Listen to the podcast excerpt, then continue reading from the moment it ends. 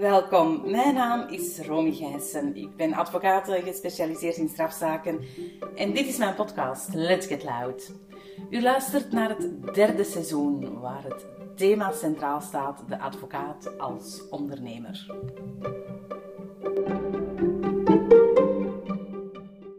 Bedankt om te luisteren naar deze aflevering. Het derde seizoen kadert over de advocaat als ondernemer. En in deze aflevering wil ik jullie trakteren op een gesprek met een uitermate ambitieuze dame die weet waarover ze spreekt, omdat zij eigenlijk van alle markten thuis is. Zij zal zichzelf uitvoerig voorstellen, maar het is iemand die misschien een zoektocht heeft doorlopen, maar toch wel altijd diezelfde doelstelling voor ogen heeft gehad. Zij heeft een fantastische um, visie op ondernemerschap, omdat zij nu net als vrouw in die wereld staat en dan nog eens een historiek heeft van rechtenstudenten en van de advocatuur. Dus ik denk dat die combinatie samen alleen maar een fantastisch gesprek kan opleveren. En dat is het zeker geworden. Dus ik wil het absoluut met jullie delen, omdat deze dame zeer inspirerend zal zijn voor iedereen ehm, en ook heel veel informatie meedeelt. Dus bij deze het gesprek met niemand minder dan Kirby van den Branden. Welkom, Kirby.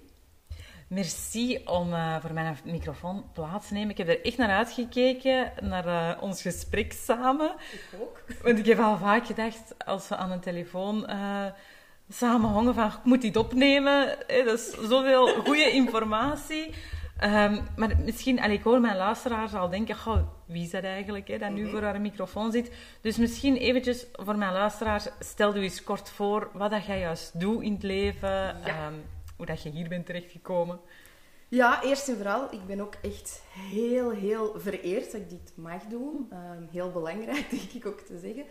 Um, ik denk dat we misschien terug in de tijd moeten gaan dan. Hè? Dus, ja, ja, ja. Uh, helemaal naar uh, het verre lier. Um, ik ben na mijn middelbare school rechten gaan doen. Ja, ja herkenbaar waarschijnlijk. Ja.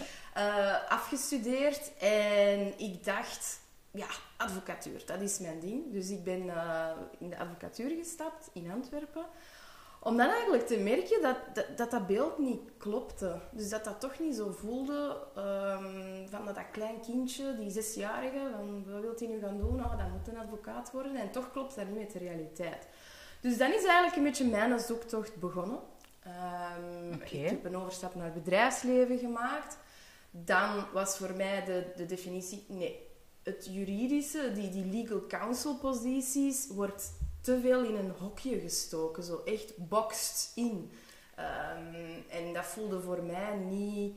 Dat voelde voor mij niet goed aan. Um, en dan ben ik in managementposities terechtgekomen, dat pad bewandeld om te kijken waar liggen mijn grenzen nu. En dan is op een gegeven moment voor mij de, de stap gekomen van misschien wat ik doe voor één bedrijf, wil ik dat ook voor anderen doen. En dan is eigenlijk mijn moment gekomen waarop dat ik de stap naar ondernemerschap heb gezet. En als zelfstandige aan de slag ben gegaan. Uh, dat is nu toch al een aantal jaar geleden. En nu zitten we hier. Uh, vandaag de dag hou ik mij voornamelijk bezig uh, een stuk met mijn consultancyprojecten en een stuk met projecten rond ondernemerschap. Uh, dat vertaalt zich in heel veel verschillende projecten. Um, Iets dat bij mij past. Geen rechtlijnige parcours, geen rechtlijnige dossiers. Um, dus ik, uh, ik amuseer me rot. Ik heb vooral geen last meer van een zondagavondgevoel, uh, wat heel fijn is. Ja. Uh, dus ja, dat is een beetje in, eh, in het kort in een notendop. Eh, maar ook heel belangrijk, naast ehm, mijn professionele carrière, die ik, ik vind dat heel belangrijk, hè, om daar alles uit te halen, om daarvan van te genieten. Maar daarnaast ben ik ook een persoon die dat heel graag een, een bijzonder goede vriendin is. Een bijzonder goede partner. Ook een mama van twee fantastische dochters. Niet mhm. vergeten, zeer belangrijk. Uh, dus ja, dat zijn wel heel veel rollen die dat ik zo goed mogelijk wil invullen. Uh, ik zou mijzelf ook definiëren als iemand die dat alles uit het leven wilt halen. Wat dat uiteraard ook uh, misschien voor sommige luisteraars niet uh, onherkenbaar overkomen, uh, met zich meebrengt dat er wel al eens wat dingetjes, zo wat balkjes, die dat je in de lucht gooit en die dat toch op de grond terug moeten vallen. dus ja, ehm, wat ik zeker niet ga vertellen vandaag is ehm, over sportieve prestaties bijvoorbeeld, want die zijn er niet.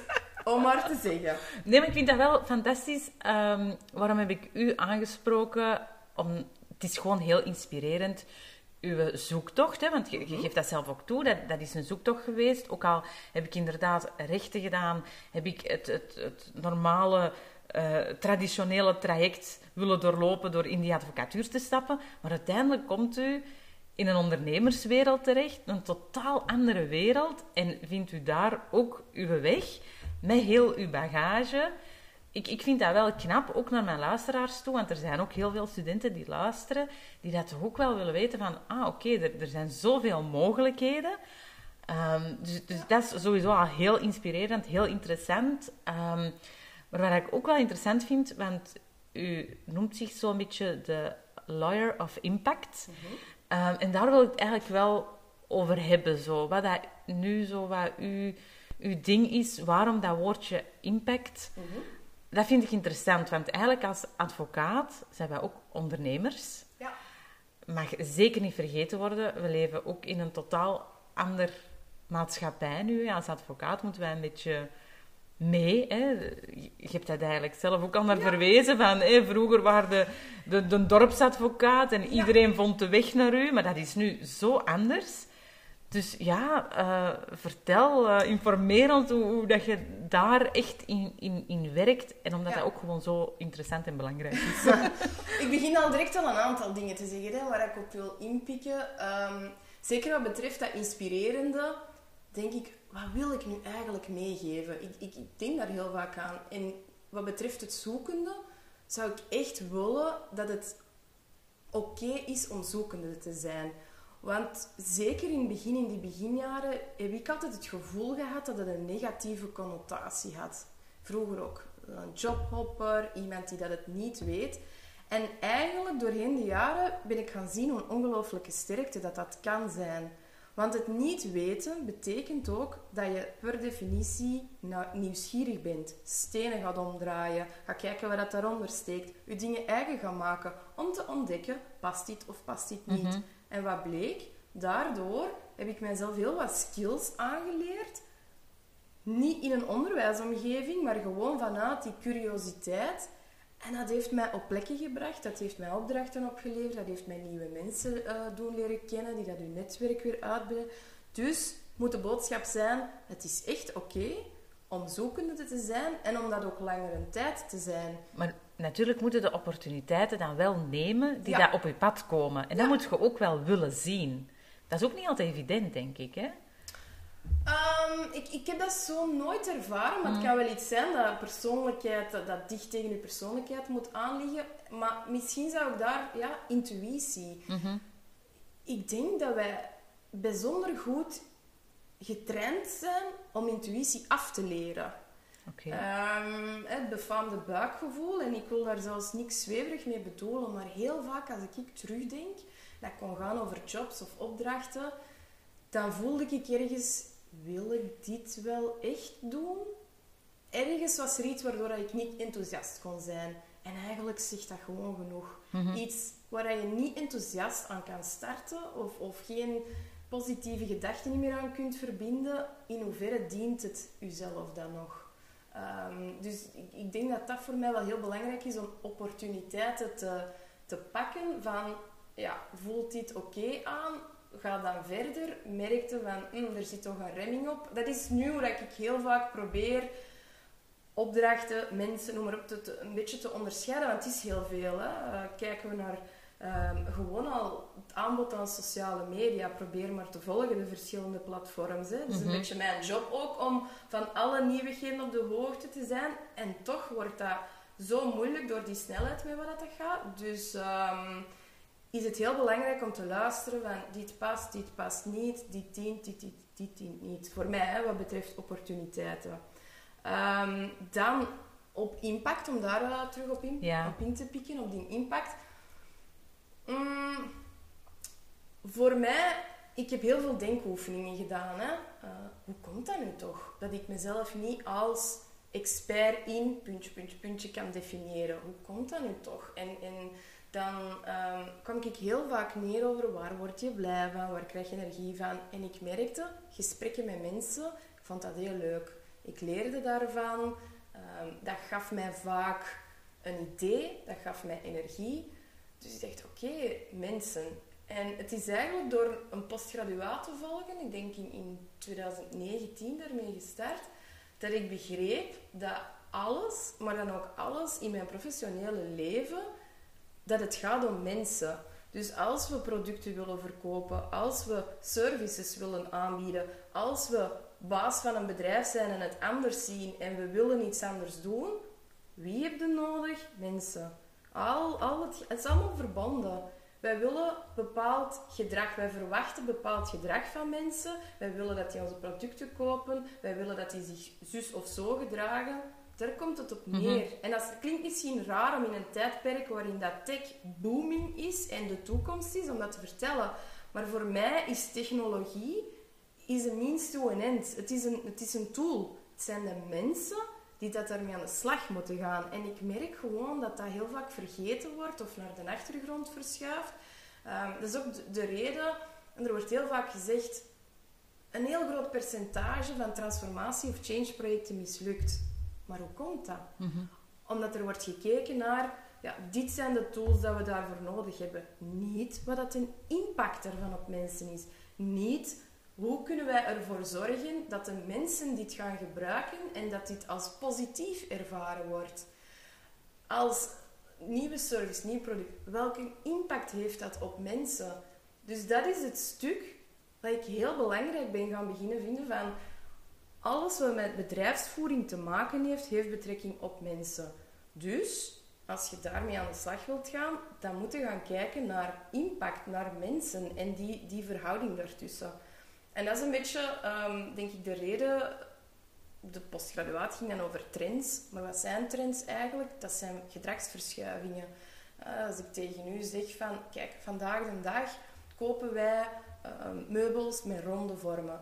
Omdat wij heel veel belang aan het organische terug zijn gaan hechten. Organisch. Wij eten ook heel veel plantaardig. Ik ben van de morgen in mijn ontbijt. Ik heb uh, cappuccino met havermelk gedronken.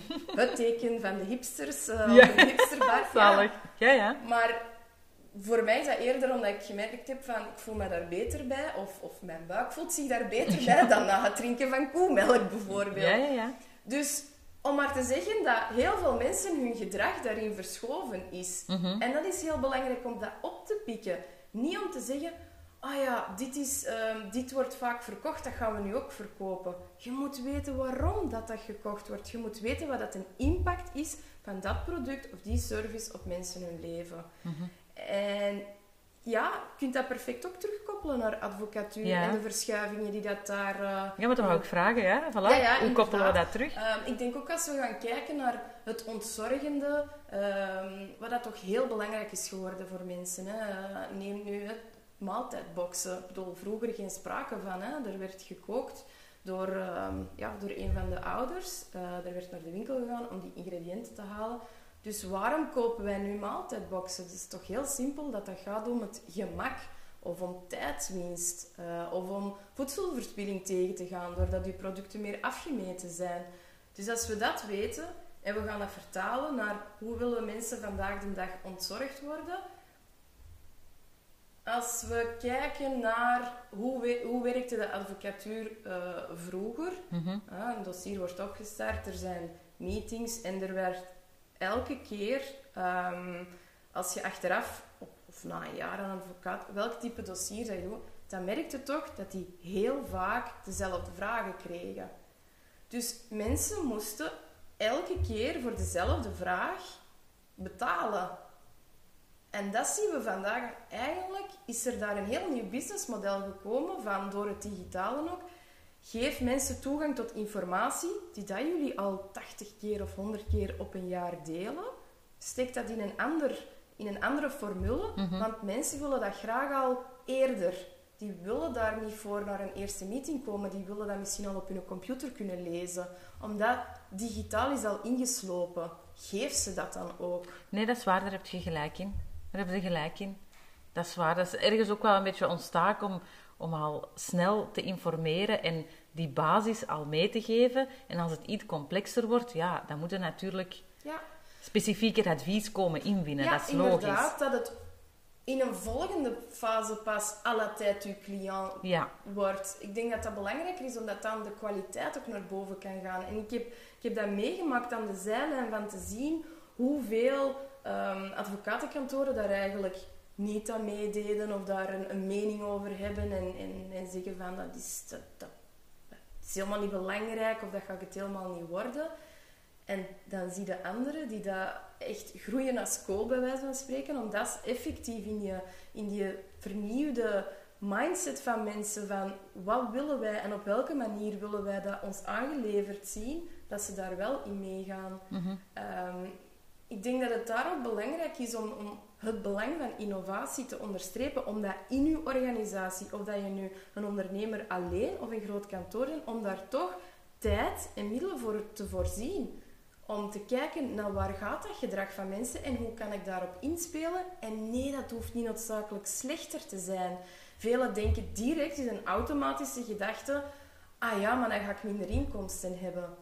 Maar het, je kunt het ook van een andere kant bekijken en denk je, met een tijd die dat vrijkomt, door op een gezonde manier zaken te gaan op voorhand aan te bieden, te automatiseren, kan ik die vrijgekomen tijd anders invullen? Kun je op een andere manier of, of nog via andere kanalen en andere bronnen um, uw, uw, diensten gaan aanbieden? Uh, die beperkende mindset, ja, dat zou er toch nog iets meer uit moeten en, en een open mindset hebben over hoe kan het anders? Er gaan misschien nog wel wat generaties overgaan, maar ik vind dat wel interessant. Dat is zo een totaal ander perspectief, alleen vanuit een totaal ander perspectief gekeken naar die advocatuur, naar die moderne advocatuur. Want er is natuurlijk een veelheid aan aanbod hè, voor, voor de mensen. Ehm, voor ons is het ook wel zo dat wij ons echt moeten gaan specialiseren. Ik heb dat ook gedaan. Ik doe uitsluitend dat strafrecht. Ik vind dat ook heel belangrijk dan kun je ook kwaliteit bieden. Binnen ons kantoor heeft ieder zo een beetje zijn materie. Mhm. Dat moet wel. Maar inderdaad, wat je zegt van die basisinformatie, eigenlijk moeten daar de sociale media of, of website of inderdaad de digitale voor gebruiken om dat al mee te geven. Dat wij, schept misschien al wat vertrouwen aan een potentiële cliënt dat dat leest en denkt van oké, die weet waarover dat ze spreken, daar kan ik terecht. Je dus... bouwt ook effectief op een vele gemakkelijke manier al een relatie op. Je geeft een mogelijk potentiële cliënt al mee waar dat je voor wilt staan.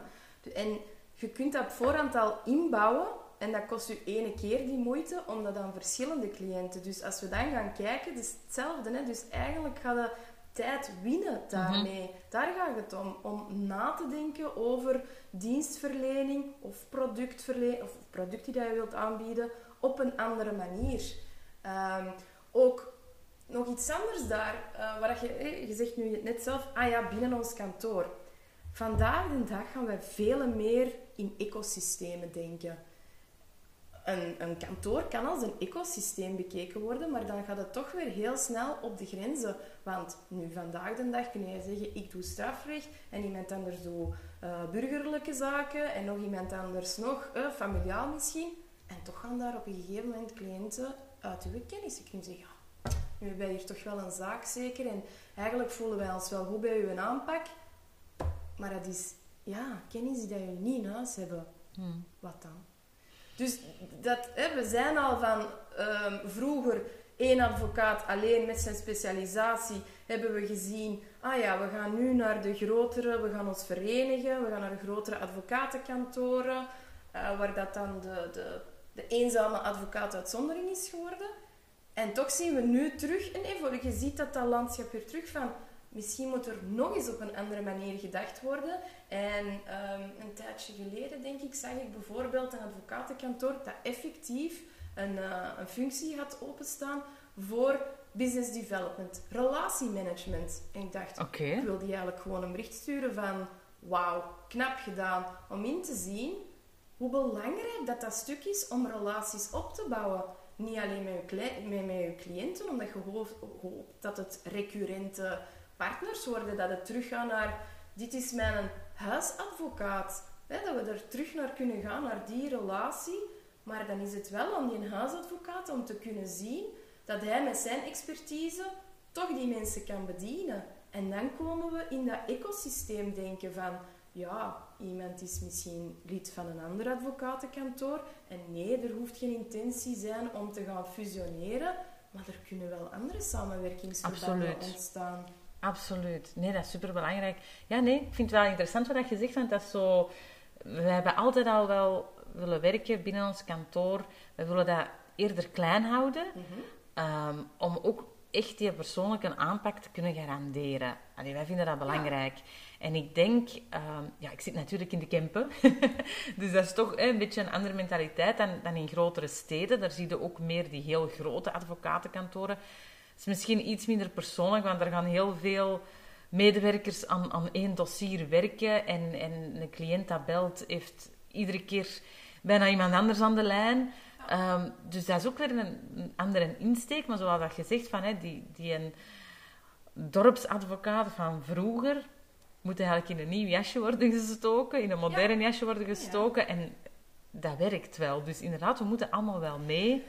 Wat al die jaren overeind is gebleven, mensen kopen van mensen. Ja. En, en zeker, naar gelang natuurlijk het type zaak, maar toch komt daar emotie kijken bij mensen. Ik denk bij advocaten zeker hoeveel dat die moeten omgaan met mensen in emotie. Dan moet er automatisch aan die, aan die, aan die band gewerkt worden. Mhm. Het gaat vaak over rationele zaken, want het is de taak van de advocaat om dat tot een, tot een goed einde, naar de regels van de kunst, een dossier te doorlopen en tot een goed einde te brengen. En juridisch correct, kwalitatief werk afleveren, ja, dat is onze taak, hè? Ja. Tuurlijk. Dus ja, ja. eigenlijk kunnen we dan nu een beetje de parallel trekken met wat er nu gaande is in het onderwijs. Hè. We horen stemmen van, moeten we niet een aantal taken wegnemen bij de, advocaat, uh, bij de leerkracht? Hè, van kijken van, ja, zij doen toch wel heel veel taken die dat iemand anders op zich zou kunnen uh, nemen, zodat hij zich kan toeleggen op effectief alleen uren voor een klas te staan en leerstof um, uit te leggen. Ik heb ook nogal een voorstel, nog een voorstel gehoord van... Um, er staat iemand in klas A een paar uur en gaat vervolgens naar klas B. En nog iemand anders gaat aan de slag met oefeningen om die leerstof te verwerken. Mm Kan bijvoorbeeld zijn, hè, in de advocatuur ook, van waarom gaan wij ervan uit dat een advocaat ook een heel goede psycholoog is? Ja, maar ergens, dat hangt ook een beetje van de materie af, denk ik. Hè. In het strafrecht ja, voel ik mij soms ook echt wel psycholoog, omdat mensen dan geconfronteerd worden, zijn ofwel dader ofwel slachtoffer. Mhm. Ehm, en dat gaat over heel emotioneel geladen dossiers. Dus ik denk dat moet u liggen of dat ligt u niet. Ik denk dat dat ook heel persoonlijk is. Je zegt dat nu strafrecht, maar denkt je, ik weet niet, ergens in de krant, als je het gelezen hebt over ehm, uh, een nieuwe, was het een nieuwe golfterrein in Knokken, waar dat de hele grote, rijke mannen...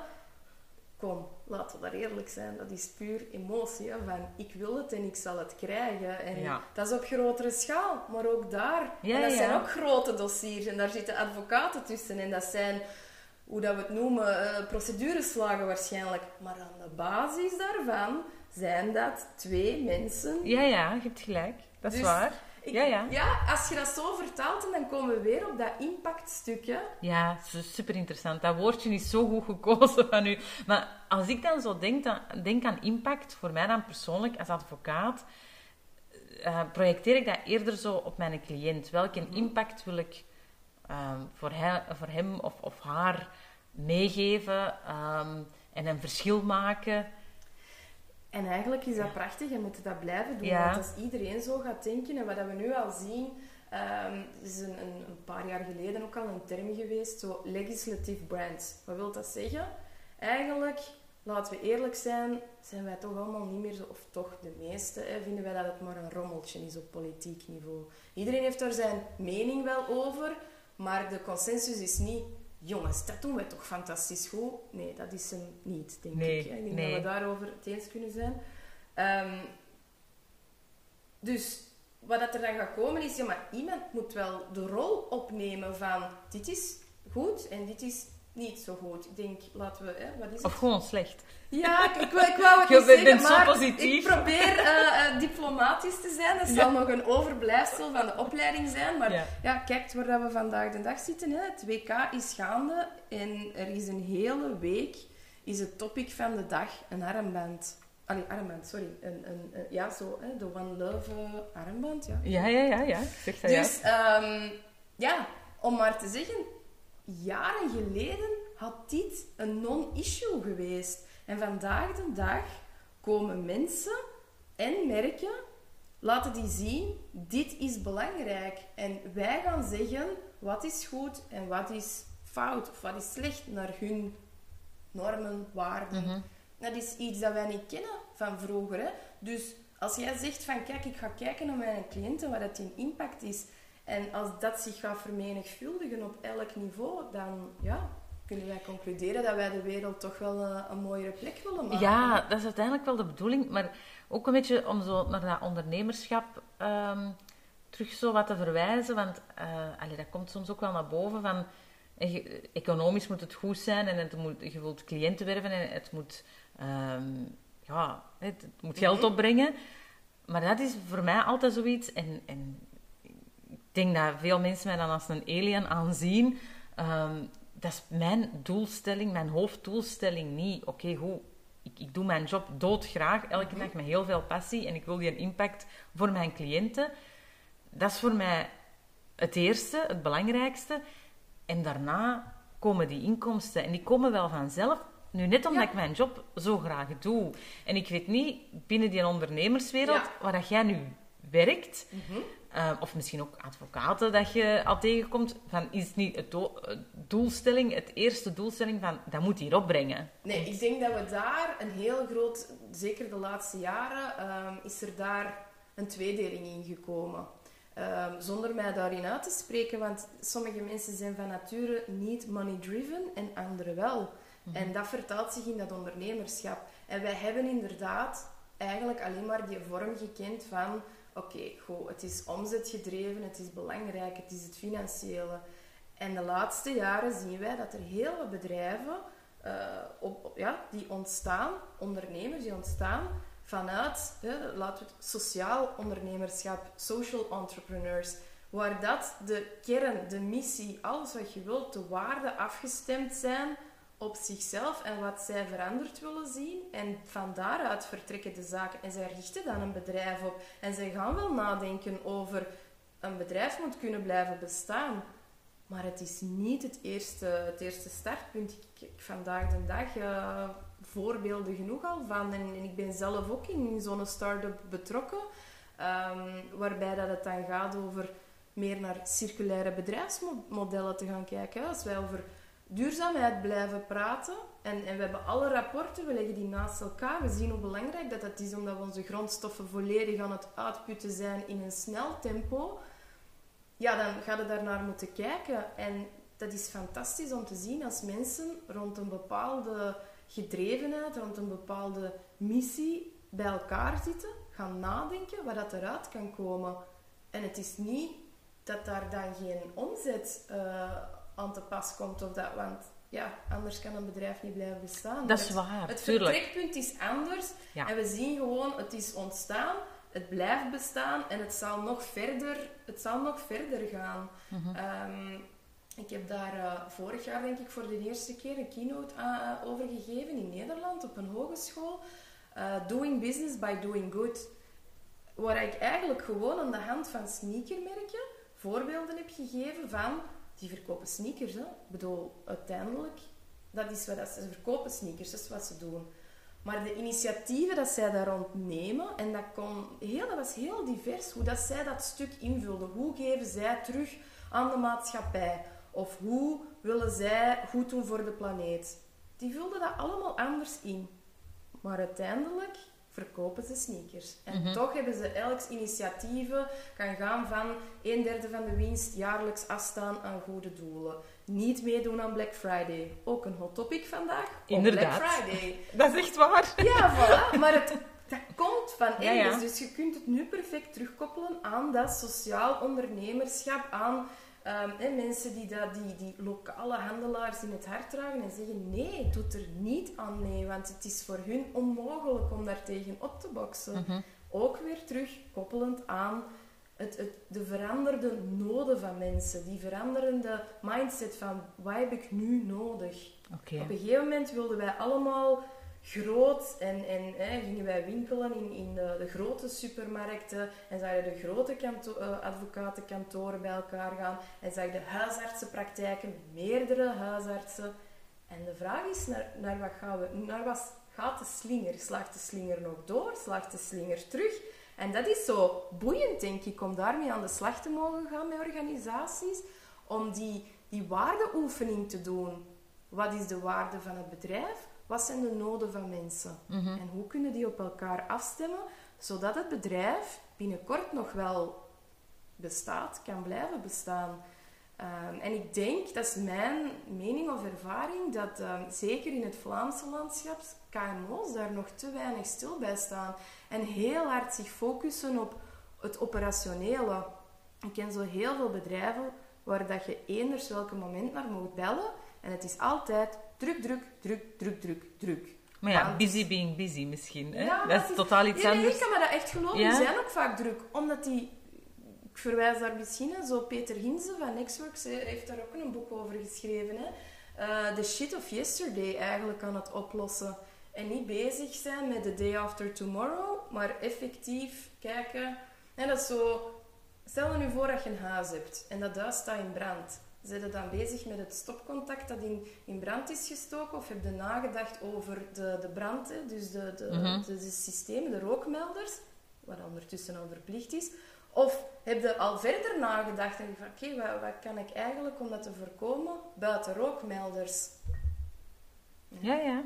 En daar Snap wordt... wat je wilt zeggen. Ja, nee, ja je, kunt, uh, je kunt dat ergens begrijpen. Ik heb dat ook een tijd. Ah, ja, ja, oké, er is geen budget. Of er, maar het gevolg is ook vaak navenant. Het gevolg is vaak um, te laat zijn uh, om uw product te gaan. Ik heb in zo'n bedrijf gezeten. Ik heb voor Agfa gewerkt. Ik kan u vertellen. Ik bedoel, moest de Titanic een bedrijf zijn, het noemde Agfa en het heeft echt een ijsberg geraakt. Hè? Ja, ja, ja. Eh, bedoel, de verhalen van vroeger in Mortsel en het aantal mensen dat daar werkten naar wat het dan geworden is. En naar de Iedereen kende wel iemand dat daar iemand werkte. Kende iemand. En zo zijn er veel, maar ja, ik geef dat altijd als voorbeeld. Hè. Uh, nog zo'n voorbeeldje, Kodak bijvoorbeeld. Ja, allemaal fantastisch, maar als je daar niet voldoende ruimte in voorziet... En dat is niet alleen van toepassing op de grote bedrijven. En dat is heel belangrijk om dat te beseffen. Soms, en vandaar, ik vind het heel fijn dat je dat zegt, van ik probeer bewust na te denken over de impact dat ik voor mijn cliënten wil bereiken of die dat kan bewerkstelligen. Mhm. Want het is door dat gewoon, door simpele dingen vaak, voor, voor, voor kleinere ondernemingen is het dan mogelijk door simpele dingen een, een, een, grote impact te bewerkstelligen. Absoluut. Absoluut. Dus als ik iets kan meegeven ehm, aan de, de bedrijven of aan organisaties, dan is het, uh, dan is het dat wel. Hè, van, bouwt dat op een of andere manier in. Dat hoeven niet grote initiatieven, grote budgetten zijn. Maar daar toch tijd in steken, uh, daar toch op een manier mee bezig zijn. Uh... Ja, top. Top. Super interessant. Ik heb eigenlijk uh, nog iets totaal anders, mhm. maar ik vind het ook gewoon super interessant om dat dan nu te vragen. En zeker, je zit nu in die bedrijfswereld. Is dat een mannenwereld? Je wist dat die vraag ging komen. Nee, eigenlijk niet. maar bon, ik vind, wel, ik vind het wel goed gesteld. Um, is de ondernemerswereld een mannenwereld? Of zo, de CEO's? Nee, nee, meer vrouwen? Ehm, Oké. Hoe zal ik het zeggen? Nee, in de zin van, ik, ik heb mij de afgelopen uh, jaren eigenlijk net meer in um, omgevingen bevonden waarin dat het er allemaal um, vrouwengroeperingen of netwerkorganisaties puur en alleen op de vrouw. Dus nee, want ik ben ze heel vaak tegengekomen. Dus ik denk niet, is het een, het gaat over, um, het gaat over de, de afgeleide zaken. Zijn de, hebben vrouwen evenveel toegang tot funding, tot kapitaal om hun onderneming te laten groeien, om te laten investeren? Nee. Nee, dat niet? Nee, en waarom absoluut niet. Waarom het is 2%. Oei. Ja, dus het wordt zelfs nog erger als op wereldwijde schaal. Als de vrouw in kwestie van een start-up van een, een andere huidskleur heeft, gaat het percentage nog naar beneden. Dus ja, nee, daar, daar zit het helemaal nog niet goed. Ehm, als we kijken over het feit dat wij quota nodig hebben, dat er dus in 2026, als ik mij niet vergis, wordt de, de regeling terug aangepast en nemen ze ook effectief uh, niet alleen in de raad van bestuur uh, quota, maar kan je ook aan je quota geraken door iemand op C-level, dus iemand met een, een C-functie, um, uh, aan een vrouw toe te kennen. Oké. Ja, dus dat is nieuwe informatie voor mij, maar super interessant. Ja, ja, ja. Dus ja? Ik, denk, nee, er zijn zeker genoeg vrouwen die dat uh, ondernemen. Als ik me niet is een derde de verhouding. Dus daar is zeker nog, um, ja, daar kunnen wij zeker nog wel in groeien. Maar het is niet alsof ze er niet zijn. Uh, wat dat ze gaan doen om zich minder eenzaam of, wel, of, of, of om gezien te worden en om erkenning te vinden, dat is natuurlijk die andere vrouwen gaan opzoeken. Dus dan krijgen we zowel die, die, die scheiding. Ehm, ik heb zowel mannen gehoord dat het niet vinden kunnen, van hoe komt dat wij niet, toegelaten, of niet toegelaten of dat we de drempel te groot uh, maken om naar een vrouwen-event te gaan. Als vrouwen die te zeggen, ja, we hebben ze net gecreëerd omdat wij ons op um, andere evenementen niet goed voelden. Um, maar hebben mannen en vrouwen ook in de ondernemerswereld elkaar gewoon niet nodig? En wij zijn allemaal anders en kunnen toch ook complementair zijn? Ja, ik heb, uh, vandaag, ik, er zijn een aantal nieuwe boeken op de markt. Ik heb nu um, gehoord van een boek van Anja Moortschat over het, het, het, nieuwe vrouwelijk leiderschap. Eigenlijk komt dat neer op, op stijlen. En ik ga weer in herhaling vallen, hè, maar stijlvoorkeur heeft ook te maken met waar, dat wij, in, in, in, uh, waar dat wij ons bevinden, wat dat onze noden zijn. Hè. Mm Op sommige momenten, doorheen de tijd, was dat de, de harde, rechtlijnige, en dat werkte of dat gaat gewerkt hebben. En vandaag zien wij die verzachting en, en failing forward, dergelijke initiatieven, durven kwetsbaarheid, kracht van kwetsbaarheid. Dat, dat wordt, we zien dat overal ontstaan, dergelijke initiatieven. Dat gaat allemaal terug naar die meer vrouwelijke eigenschappen, waarvan dat vastgesteld is, ja, dat is een verschil. Het een is niet slechter dan het ander, het is gewoon anders. En ook dat is een, een een klepelbeweging. Hè, van we komen van ergens en dat slaagt nu door naar een andere kant. Zonder dat het een beter dan het slecht moet zijn. Wat dat wel belangrijk is, ik ben ervan overtuigd, altijd en overal, dat een mix altijd het beste zal ja. zijn. Ja. Dus ja, ik denk dat het antwoord zo moet zijn, hebben we elkaar nodig? Zeker. Ja, absoluut. absoluut. Maar toch, allez, wij merken dan binnen de advocatuur, dat is historisch sowieso een mannenwereld. Nu zijn er heel veel uh, vrouwen die uh, afstuderen ja. binnen de rechten, maar die stoppen ook heel vaak met de advocatuur. En dat is gewoon een, een, spijtige evolutie. Maar ja, we kunnen ook zo niet de vinger op de pols leggen. Waar ligt nu dat probleem of waarom? Moeten we nog onderzoeken, denk ik. Ja, ik dacht dat daar, of ik hoop tenminste, dat daar toch al wel denkoefeningen rond gebeurd zijn van om gewoon te gaan kijken van hoe. Dus die komen aan de, de balie, die beginnen, en toch is er die uitval. Wat zijn de noden van die mensen en welke zijn niet ingevuld geweest? Dus ze komen weer terug. En voilà. Impact. Impact. ja, mhm. wat is de impact van die job op hun privéleven? Durf al te vermoeden dat het zich daar gaat situeren. Ja. Een ander voorbeeld, vandaag de dag waarschijnlijk, zijn gestart en eigenlijk moeten ze um, elke morgen in een ander uh, gerechtsgebouw zijn. Ik geef maar een voorbeeld. Afstand. Oeh, fysiek ergens verschijnen. Voor heel veel jonge mensen, dus wat ik heel vaak de laatste weken te horen heb gekregen, jonge mensen vandaag de dag ergens fysiek krijgen, is een ongelooflijk zware opdracht. Mhm. Jonge mensen langer dan een bepaalde periode betrokken houden, is een, een loodzware opdracht. Maar het is eigenlijk wel een spijtige evolutie, niet?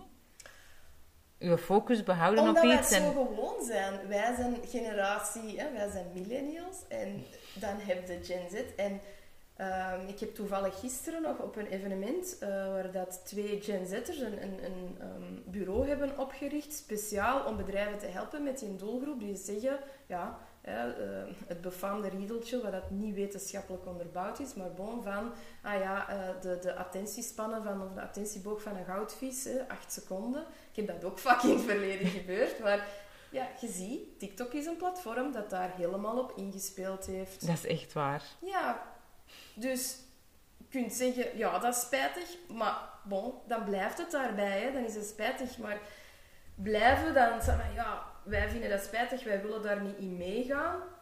Ja, oké, dat is een terechte mening en dat mag ook. Alleen gaat dat u bemoeilijken om bijvoorbeeld uw producten of diensten aan eh, Generation Z te verkopen. Bijvoorbeeld. Of om moeilijker aansluiting te vinden met mensen in uw familie, misschien zelfs uw eigen kinderen. Dus een gesloten mindset van vroeger was het beter, dit is toch een spijtige evolutie, is soms gevaarlijk om toekomstgericht te denken, toekomstgericht te willen handelen. Dat is waar, maar we moeten het ook niet altijd eens zijn met de evolutie. Hè? En, maar dat is ook het, net het... Ehm, vandaag wordt er ook heel veel aan Generation Z toegezegd dat zij echte... Uh, zij kunnen nu publiekelijk aan de schandpaal nagelen. Maar als je overtuigd hebt, zijn zij de grootste ehm, eh, advocaat van uw merk eigenlijk. Zijn zij de grootste pleitbezorger, om het mijn woordbruggetje te zeggen, van uw missie, van uw zaak. En gaan mhm. zij enorm trouw zijn. Dus um, ja, het is een beetje een mes dat aan twee kanten. We hoeven het niet eens te zijn, maar ze zijn ook de generatie die dat, dat wel um, toelaat om het niet eens te zijn, als dat op een constructieve manier. Als zij hun mening mogen zeggen en dat leidt tot een, tot een um, respectvolle discussie, dan is dat oké. Okay. Zeg, en al die kennis dat je nu zo vergaard hebt binnen die ondernemerswereld, is dat echt omwille van het feit dat je al die verschillende jobs hebt uitgeoefend? Of is dat pure studie van heel de evoluties en, en allee, mensen dat u inspireren? Of, het is een mix. Ehm, ik denk dat, en dat is ook de reden waarom dat ik dergelijke initiatief wil doen en waarom ik begonnen ben met te zeggen van het is oké om zoekende te zijn. Want nu, en ik vind dat bijzonder fijn dat je dat zegt of dat je het woord inspirerend gebruikt, maar het is echt gewoon door zoekende te zijn, door een netwerk op te bouwen. Ook iets waar ik heel vaak op hamer, zeker bij jonge mensen. Ehm, die combinatie, door geïnteresseerd te zijn, zelfstudie, open te staan voor andere meningen en te luisteren daarnaar en dan daar met, met zelfreflectie aan de slag te gaan. Mhm. Dus het is echt wel die mix um, dat ervoor gezorgd heeft dat je vandaag de dag wel over bepaalde topics iets wilt vertellen.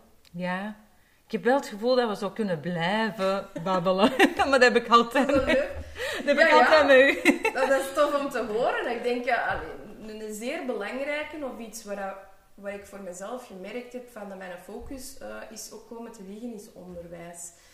Um, ik denk, we hebben daar dat gesprek ook al eens over gehad hebben, van hoe hebben wij de opleiding rechten ervaren, of hoe hebben wij daarna de Bali-examens ervaren. Mm ik ben ook met een project um, met de associatie uh, Universiteit Antwerpen en hogescholen bezig, waarbij wij ook effectief gaan kijken het hoger onderwijs, um, hoe kunnen wij in de toekomst dat beter afstemmen op de noden van de arbeidsmarkt? Ik denk dat dat heel dat, dat, dat nodig is om te benoemen dat, dat daar een kloof zit. Er, wij horen niet anders war for talent. Sectoren die daar zeggen, we vinden geen mensen. Toch studeren er, je zegt net, er gaan heel veel meisjes afstuderen. Hè. Dus er studeren elk jaar mensen af. En toch is daar ergens een mismatch, want wat horen wij? Ja, in de opleiding hebben ze het nooit niet gezien. Ze hebben heel weinig kennis van het werkveld, van het, het, het arbeidsleven. En ik heb van heel veel bedrijven letterlijk gehoord, ja, we zijn gestopt met stages, want wij moeten daar heel veel tijd in steken. En vanaf het moment dat ze afgestudeerd zijn en komen bij ons terecht, moeten wij ze nog in een opleiding steken, zodat ze effectief kunnen beginnen werken, zodat ze effectief voor ons als bedrijf um, hun, hun, hun waarde hebben. Dat is toch eigenlijk... Dus gestudeerd al x aantal jaren, om dan, oké, nu is deze fase afgerond, gaan we naar een volgende fase. En om dan eigenlijk te merken, en toch heb ik nog een opleiding nodig om die job te kunnen uitoefenen. Dus zoals dat je al verwezen naar de Bali-examens, dat is net hetzelfde. Hè? We hebben inderdaad ons rechtendiploma, onze master in de rechten behaald. Mhm.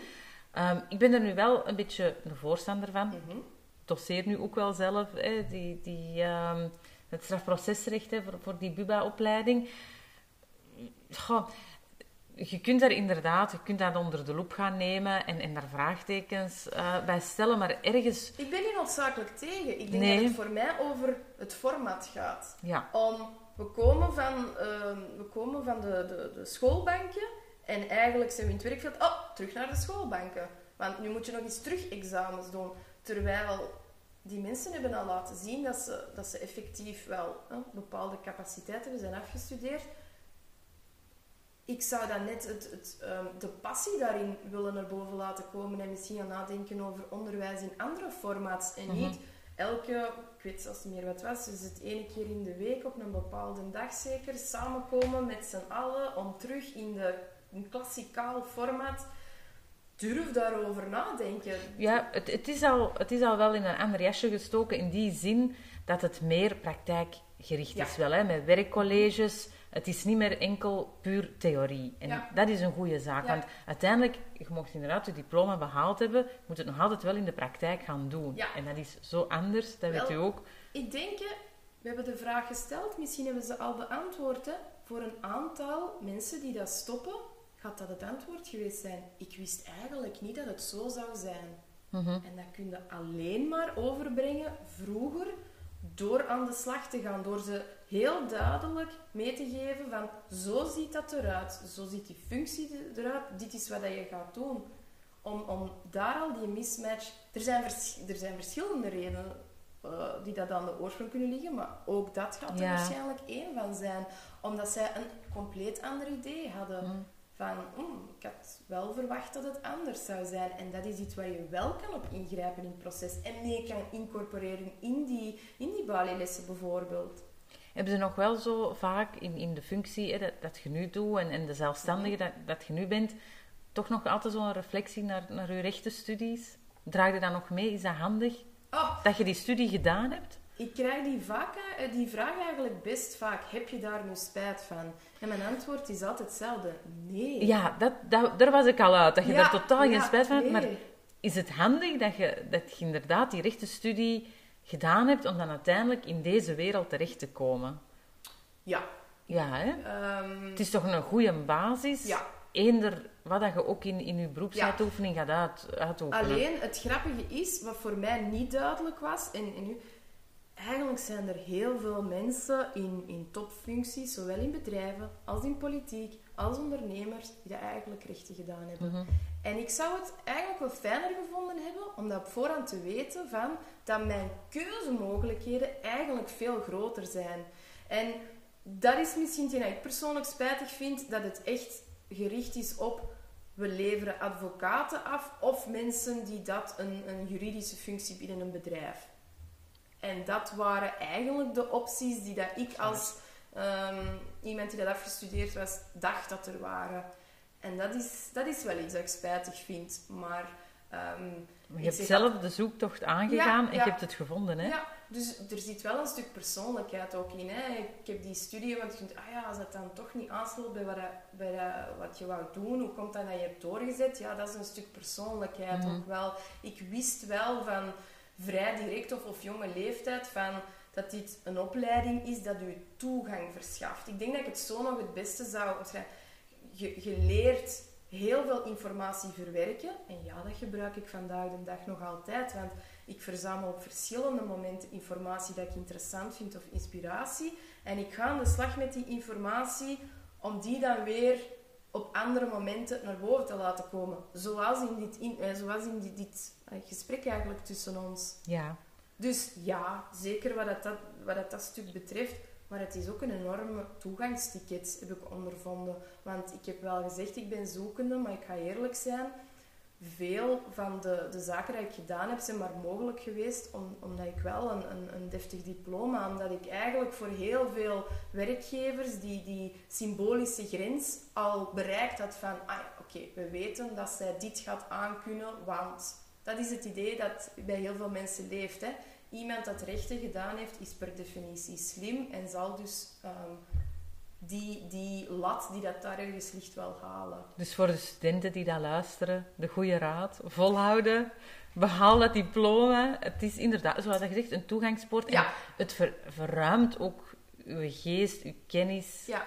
Het is toch uh, belangrijk. Ik denk in heel veel dingen, ik probeer altijd zo een nuance te plaatsen. En ook hier, ja, met de nuance dat als je echt voelt dat, dat het totaal niet is, of dat je er niet, niet goed bij voelt, dan is het wel weer belangrijk om naar die intuïtie te, te luisteren en wel op dat pad. Want ik heb het daarna gedaan, er is ook niks mis mee met dan vroeger te beseffen, dit is niet mijn pad. En, maar wel dan aan de slag te gaan met wat is het dan wel. En ik ga, uh, ik ga zoeken.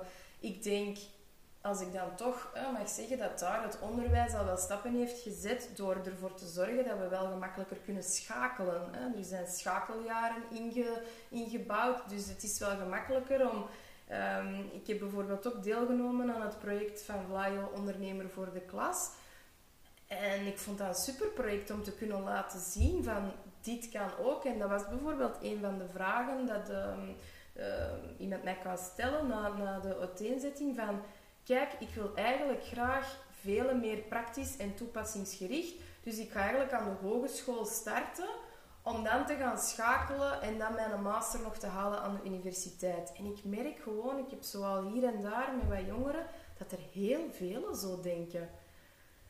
En dan komen we weer, hè, we, zijn nu die discussies aan het voeren, want wat zorgt, wat zorgt ervoor?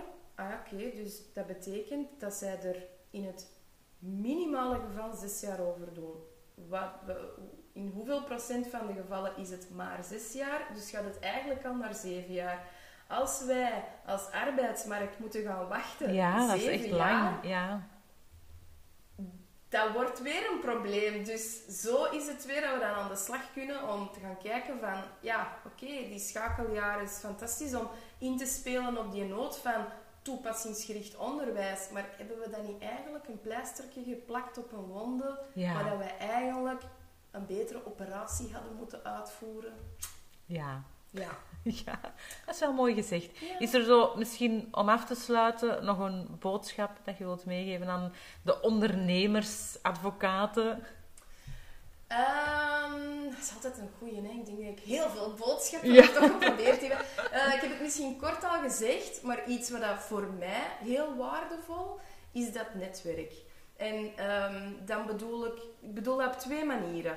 We hebben het hier al gezegd, hè, van uiteindelijk kan een bedrijf niet overleven als daar geen uh, geld of een uitwisseling van valuta tegenover staat.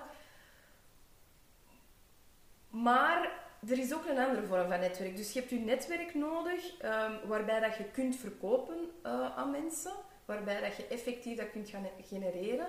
Maar daarnaast is het ook super belangrijk om daar een, een netwerk te hebben van gelijkgezinden. Of bijvoorbeeld, je zegt, ik wil niet in silo's denken en ik wil kunnen blijven bijleren, waarbij dat je net die, die andere meningen gaat opzoeken.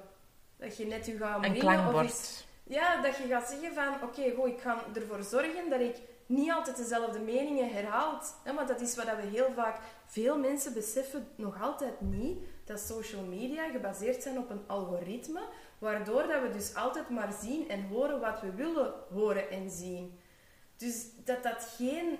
Af en toe is iemand die u tegenspreekt. Ja, bijvoorbeeld. Ja. Weliswaar op een respectvolle manier. Ik vrees dat we daar de laatste tijd soms uh, de bal mislagen. Maar dat, dat is ook een manier van leren. Dat is onderwijs in een niet-traditioneel jasje. Er zijn andere meningen. En die, die, ja, je kunt een andere mening hebben, maar je kunt daar heel waardevol mee omgaan. Ook met te beseffen van... Oké, dit is een andere mening en dat zal zijn waarde ook hebben. Maar ik hoef, die niet, ik hoef die niet te adopteren, maar ik kan er wel naar luisteren om te kijken, wil ik daar iets mee doen of wil ik daar niks mee doen? Dus sowieso, de boodschap is, uw netwerk is heel belangrijk. Laat u omringen door mensen die u willen zien groeien, maar ook wel... Ook heel belangrijk, dat is eigenlijk nog een derde vorm. Hè. Je kunt gelijkgestemden gaan zoeken en daar, ik noem dat de ventilatiekanalen, want laten we eerlijk zijn, um, ondernemerschap zit in de lift, zeker bij studenten ook. Maar het verhaaltje wat dat er nu, wat ik af en toe wel zie verschijnen, van allemaal roze geur en maneschijn en, en uh, maanden met een omzet van en multimiljonair in de twintig met drie uur per dag te werken. Ehm, nee, nee, daar, dat, dat Ja, de nuancering moet wel zijn, uh, met dat er nieuwe technieken zijn gekomen, met de opkomst van het digitale en verder Web 3.0 en, en alle en, en metaverse er zijn, er worden compleet nieuwe functies gecreëerd. Je kunt vandaag de dag professioneel gamer worden. Hè? Als je dat maar drie uur op een dag doet, dan val je in principe in die categorie. Maar we mogen dat niet veralgemenen alsof dat, dat voor iedereen van toepassing is en, en dat iedereen dat kan bereiken. Want dat is niet het geval.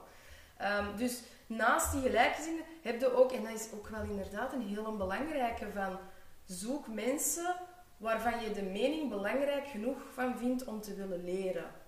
Heel belangrijk daar, hè? Dat, het stukje dat je dat belangrijk genoeg vindt om van te willen leren. Want meningen heeft iedereen. Mhm. Ook heel op tijd afsluiten. En ze uiten hun mening ook heel, graag. Heel graag. En het wordt ook gewoon gemakkelijker gemaakt. Dus um, ik, heb, ja, ik heb mezelf echt wel omringd van met mensen die dat ik uh, prachtige mensen vind. En waar ik ook graag naar luister. En ook heel graag mijn uitdaging of mijn probleem daar leg om te kijken van hoe kijken zij daarnaar. Um, dus dat vind ik ook heel belangrijk. Dus we hebben eigenlijk drie... Je hebt je, je, marketingnetwerk, je salesnetwerk, je hebt je mentoren, je klankborden en je hebt daarnaast je... Ja, dat zijn meer de, de, de ondernemersvriendschappen. Dat zijn de netwerkorganisaties van gelijkgestemden. Van wij struggelen met dezelfde dingen en we toetsen dat bij elkaar of we drinken eens een... Uh, we drinken eens samen iets, of uh, we aperitief, of we lunchen, of we drinken koffies en we babbelen daarover. Ja. Dus uh, dat is iets um, voor mij wat wij, mij wel geholpen heeft om ja, ondernemer te blijven, omdat, uh, ja. ja. om daar ook in te kunnen groeien. Maar de, de podcast is daar eigenlijk een leuk medium voor. Hè? Want op deze manier ga ik eigenlijk mijn netwerk delen met iedereen. En ik hoop dat toch veel mensen er ook geïnspireerd door geraken en ook genoeg informatie kunnen vergaren en er echt iets aan hebben. Want dat is echt, echt de bedoeling, zeker in heel dit seizoen. Dus ja, ik denk dat we stilaan gaan, gaan afsluiten. Het was echt een uh, ongelooflijk interessant gesprek. Ik wil je er super hard voor bedanken. Uh, trouwens ook super gezellig met u, altijd. dank u wel, dank u wel. Echt super hard bedankt. Graag gedaan. Dank u.